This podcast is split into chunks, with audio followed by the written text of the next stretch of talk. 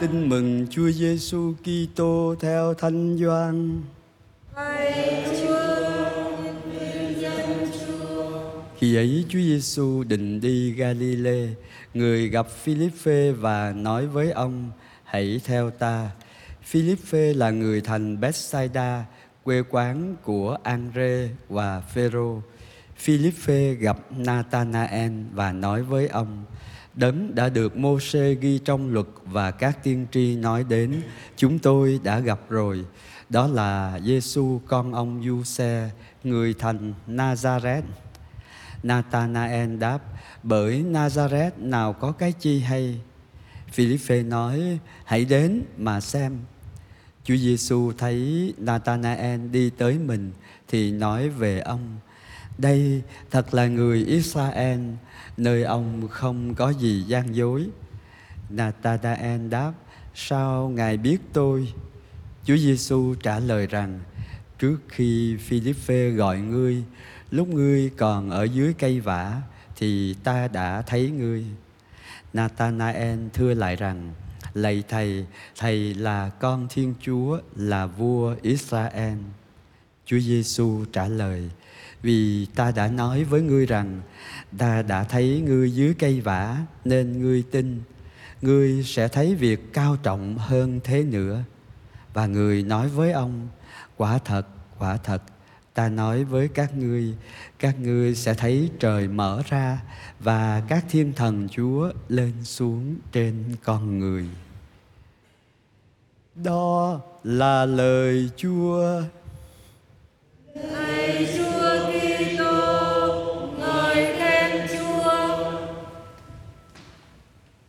Kính thưa ông bà và anh chị em, trình thuật hôm nay tiếp nối trình thuật hôm qua.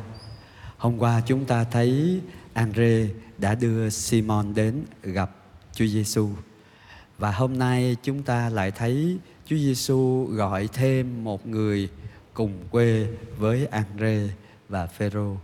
Đó là Phi-líp-phê. Phi-líp-phê đã đến gặp Nathanael và chia sẻ về nhân vật mà mình đã gặp, là nhân vật của lời hứa. Thì Nathanael chất vấn là ở Nazareth thì có gì hay đâu. Thế nhưng mà Phi-líp-phê vẫn cứ đến mà xem. Chúng ta để ý Phi-líp-phê không có lý luận. Phi-líp-phê đưa người ta đến gặp trực tiếp Thầy Giêsu. Và như Thánh Gioan nói trong bài đọc một, yêu thương không chỉ là đầu môi chót lưỡi.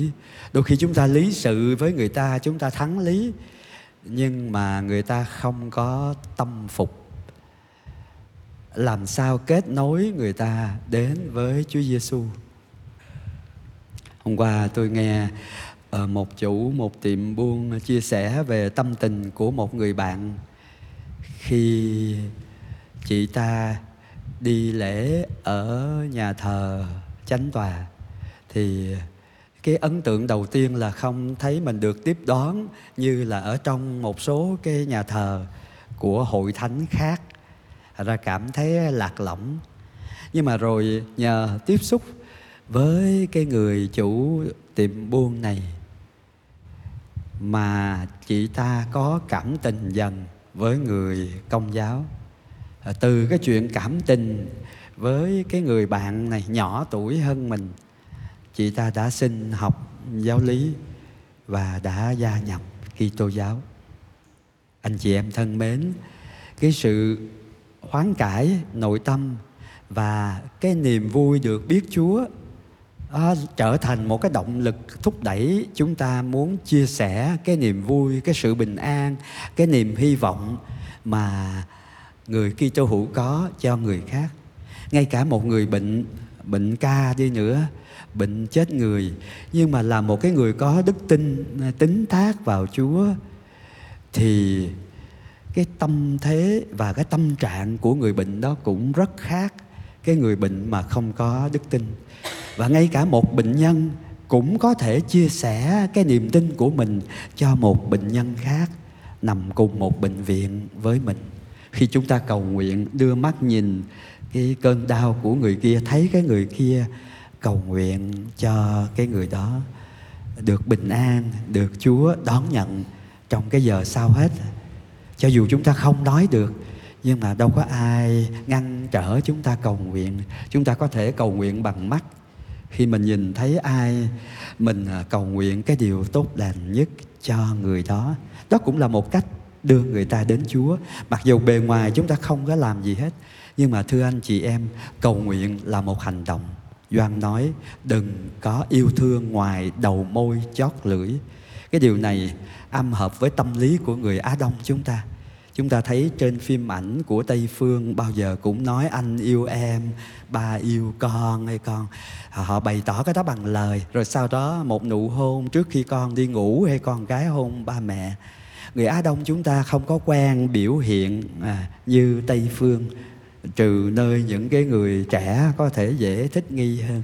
Nhưng mà ngay những người lớn, thế hệ trung niên không có quen biểu hiện bằng lời hay là bằng dạ, cái kiểu đó. Nhưng mà nói như vậy không có nghĩa là chúng ta không yêu thương. Và ngay cả khi chúng ta không nói gì, không làm gì được cho người đó, chúng ta vẫn có thể chia sẻ cho người đó một lời cầu nguyện. Điểm thứ hai trong bài tin mừng hôm nay rất an ủi chúng ta, nhất là đối với những ai bị à, hiểu lầm hay hiểu không đúng về lời nói hành động của mình. Đó là lời Chúa Giêsu nói trước khi Phi-líp-phê gọi ngươi, tức là Nathanael, khi ngươi còn ngồi dưới gốc cây vả đó thì ta đã biết ngươi. Cái điều đó làm cho Nathanael ngạc nhiên, làm sao mà Ngài biết tôi? Nhưng mà Chúa Giêsu lại dẫn Nathanael từ cái ngạc nhiên này đến cái ngạc nhiên khác. Vì ngươi tin, thành ra ngươi sẽ thấy trời mở ra và các thiên thần lên xuống cùng con người.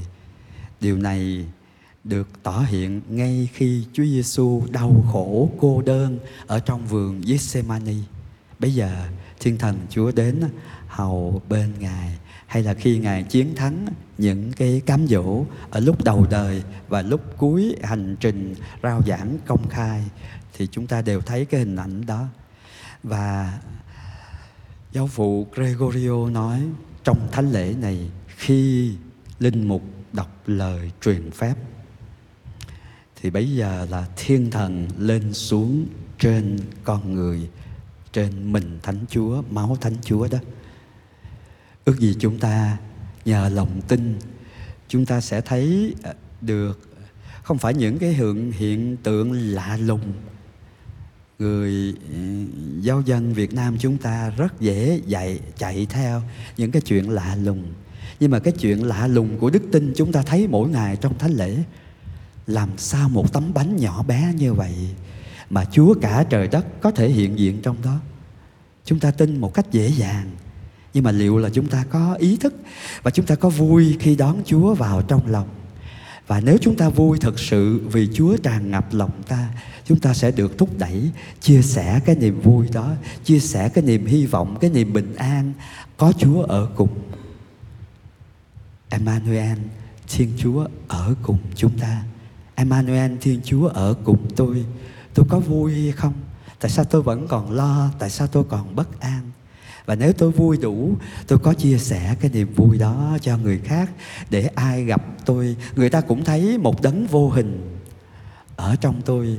Một người, người công giáo cho dù làm nghề buôn, làm trong lĩnh vực doanh nghiệp hay bất cứ ngành nghề nào, người đó sẽ làm với cái tâm. Người đó cho dù làm một việc rất là nhỏ, quét nhà, hút rác, người đó vẫn làm với cái tâm. Và người ta cứ giấu đó mà nhận ra có một đấng thiêng liêng hiện diện, có một đấng thấu suốt mọi bí ẩn hiện diện trong người đó, khiến người đó có thể làm như vậy ngay khi ở một mình, không có ai thấy. Nhưng mà người đó vẫn làm, vì người đó luôn sống trước thánh nhan Chúa, vì người đó ý thức Chúa ở cùng mình. Ước gì niềm vui Emmanuel có sức lan tỏa như là à, Anrê đã đưa Phê-rô đến, như là Phi-líp-phê đã không lý sự nhưng mà mời gọi Nathanael, đưa Nathanael đến gặp Chúa Giêsu, để rồi cộng đồng các môn đệ đầu tiên đã thấy nhiều dấu lạ nhờ đức tin mà họ đặt nơi Đức Giêsu Kitô. Đấng cứu độ chúng ta. Amen.